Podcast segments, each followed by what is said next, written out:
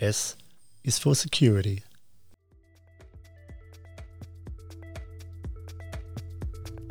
Hi, I'm Beck from Be Free Emotional Fitness Training, and I support women and girls to become emotionally stronger. And I'm Vern from Move Forward Mentoring, and I specialise in male mentoring, helping boys and men find their passion, speak from their heart, and build better relationships. And together we are Rekindling Relationships. We work with couples through mentoring sessions as well as facilitating communication and creative workshops to build deeper connections. Welcome to our podcast, designed to help you strengthen and bring more fun into your partnership, as well as create a more loving, healthy, and strong connection. Hey everyone. Hey everyone. So today we're talking about security and not security as in, you know, have you locked the door before you go into bed? It's about security as a couple. Relationship security. How do we make ourselves feel more secure? Maybe what is security? What are the things that hinder security? Why is it important? It's always why it's important, and maybe ways that you can build more security in your relationship. So, security, when I think of security, in relationship. I sometimes think of attachment and that secure attachment styles, and that when we have a secure attachment, we're no longer worried and like running away or avoiding or dismissing. We're just feeling really comfortable in that relationship to say where we're at, what's going on for us and know that the other person's going to hear it, going to recognize that it's us trying to process our stuff, not be triggered and run away, but be able to sit there and listen to me or listen to us when we speak, and everything's going to be okay. We're going to allow ourselves to move on and heal whatever old stuff we're carrying. And the more secure you feel, the more present you can be in the relationship every day and not in your head, which affects everything else, doesn't it? Your intimacy and everything. Can you tell me about for you that idea of feeling secure. When you're secure, you're not in your head. So, can you explain that to me from your perspective as a woman? Yeah. So, if I'm feeling really secure, I'm feeling really content, really happy, and really chilled. If I start feeling a little bit insecure and I get in my head and I start worrying about what's going on or why I'm starting to feel unsafe why is my relationship feeling a bit threatened? You know, why am I feeling a bit threatened? Yeah, then I'm basically all stressed out in my head and worrying, and that will affect how we are with our intimacy too. Yeah, that's something I think a lot of people don't realize is that when you are feeling insecure, when someone in the relationship is feeling insecure, that it affects the physical intimacy.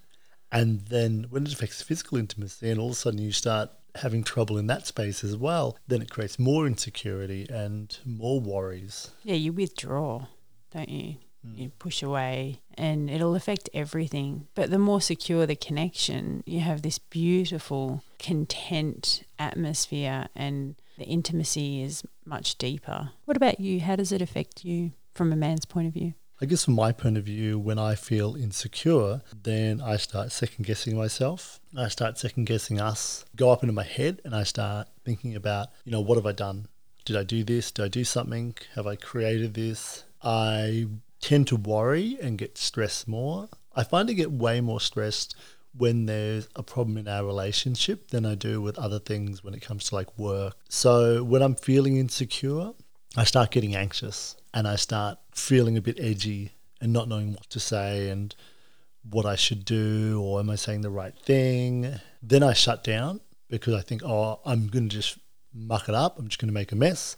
So I shut down and then I retreat and I try and avoid a conversation or because I feel that maybe it's something I've done. So I do a lot of that self blame. This is something I've done that's created a issue in the relationship. So therefore, I don't know what to do. I try and run and hide. Now I know that more and more. That's what I do. I'm more likely to go, oh, I'm starting to retreat. Okay, I better have a conversation about this. And when we have a conversation about it, then I feel a bit more secure and I'm able to work my way through it. What do you think hinders security? I think there's a few things. I think that the inability to feel like you can be open with your partner when you feel insecure? Because that's not easy to do. Because you mm. feel like you're going to push them away. If you say oh i'm feeling really insecure you got a phone call from this person and i'm a bit worried what's happening there. It's made me really uncomfortable. From my own point of view, sometimes you sound like you're overly self conscious or worried, and you come across as very insecure. And that's not easy to open up and come across like that to your partner. So I think a lot of people will internalize it and just shut down instead of talking about what's making them feel unsafe. And you have to have a secure attachment to go deep sometimes. If you have a very insecure attachment and you don't feel safe with your partner mm. and you don't know how to communicate, then you probably hold it in and push it down and suppress it and retreat more, which creates more insecurity. So you actually have to go the opposite way, don't you? You have to go, right, what is actually challenging me right now? What is the thing that makes me feel the most worried about doing? It's generally about having to communicate that thing that's going on inside my head because if I say it, then you might think I'm crazy or I'm needy yeah. or there's something wrong with me. But I think when we do it, when we say exactly what's going in, that creates more trust because then the person knows, the other person knows how we're feeling. Oh, you're acting like this because you're thinking like that. Yeah. To talk about your triggers isn't easy, but whenever we do it personally ourselves, we would rather the person say it than just shut down. Either of us think, oh, the other person's needy and crazy and being insecure. We just go, oh, okay, let's talk about that. And we find out what's triggered that response. And I think knowing what's triggered the response means that you can be a bit more compassionate to the other person as well. Because if you know that what's actually going on inside their head is nothing to do with you, mm. then you can be more giving to that person. If you know that thing that's going on inside their head is to do with you, then you can actually do something about it. So either way, it's a win for the relationship having that conversation. Ultimately, you don't want your partner to feel insecure. You want them to feel safe and loved. So you're going to do whatever that takes, aren't you, to make your partner feel like that? Yeah, because security is key. Yeah. Isn't it? Security is key to intimacy. Everything. Everything. A healthy relationship. Yeah. And a deep connection. Because mm. security is trust, isn't it? Yeah. So you've got to be able to trust each other. And to really trust each other, you've got to be able to speak openly about where you're at. And you might not have had that in the past. You might have grown up in a family where you didn't feel secure at all mm. which has then probably created your attachment style, or it was just inherent in what you do. And we spoke about this in our episode A's for Attachment, how a lot of these attachment styles were in there from birth. So you can't do anything about them. So you're going to have to work with what you got and get better at it and get better at attachment. Mm. And th- that's the key. It's not easy to say what's happening for you, but if you don't, you act all weird, don't we? Oh yeah, we all do. Oh my goodness, you get so weird. But we all do. like, no, no, me. I'm never weird. I'm so normal. You're the one. Okay, I'm pretty sure I'm not the only person out there. There's somebody else out there going, "Yes, I do that." There's nobody out there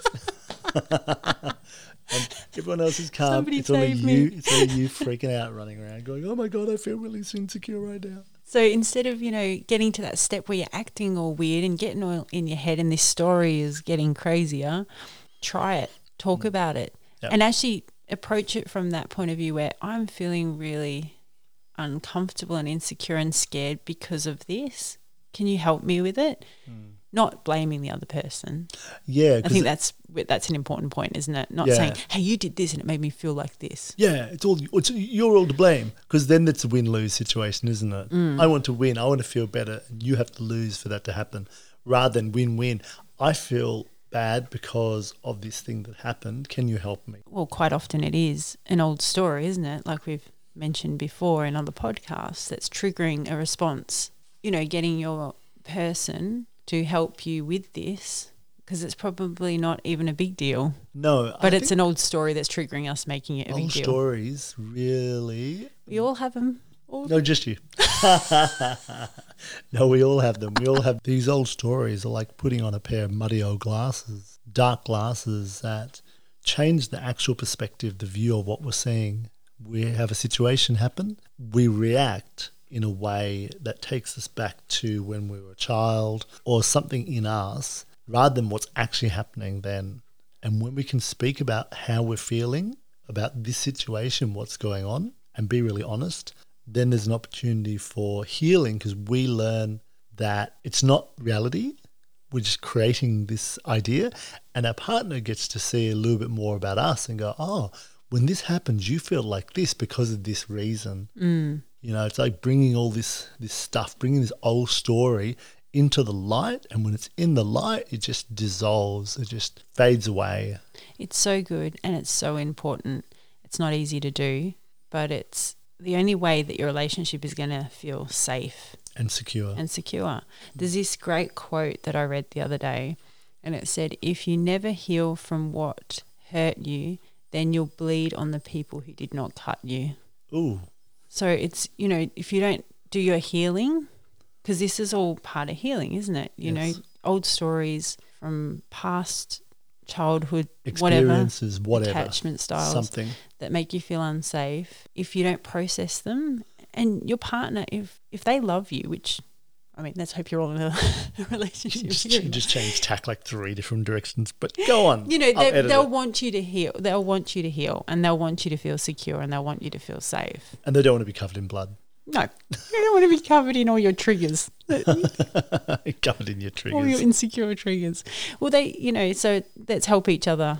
So that's my point, isn't it? That you need to help each other through this and talk it out. when we help each other feel more secure, there's really an opportunity for growth there.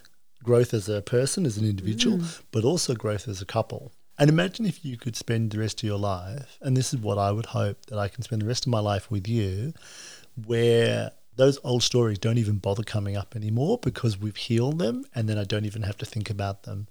That life becomes one of ease and less chatter and blah blah and old story poking his head. that will happen. I believe that definitely happens as time goes on and you keep processing things as they come up and do it quick. You know, I think that's the key too, isn't it? Don't let it fester. Don't let it fester, get on with it. Mm. Interesting to think that our parents never really had conversations about this sort of stuff. They didn't really think it was their job to help heal the other person or support the other person in their healing. So they never did that. Mm. But by us doing this for each other, being there to make each other feel more secure and feel happier and feel more connected, then our children get to be able to enjoy that as well. They get to enjoy being part of a secure family. It's so important. So today we've talked about security in relationships and what gets in the way of that and how we can be more secure in our relationship. Join us next time for T is for triggers. Thanks for listening. Please subscribe and follow us. And check out our website at rekindlingrelationships.com. Bye for now. See ya.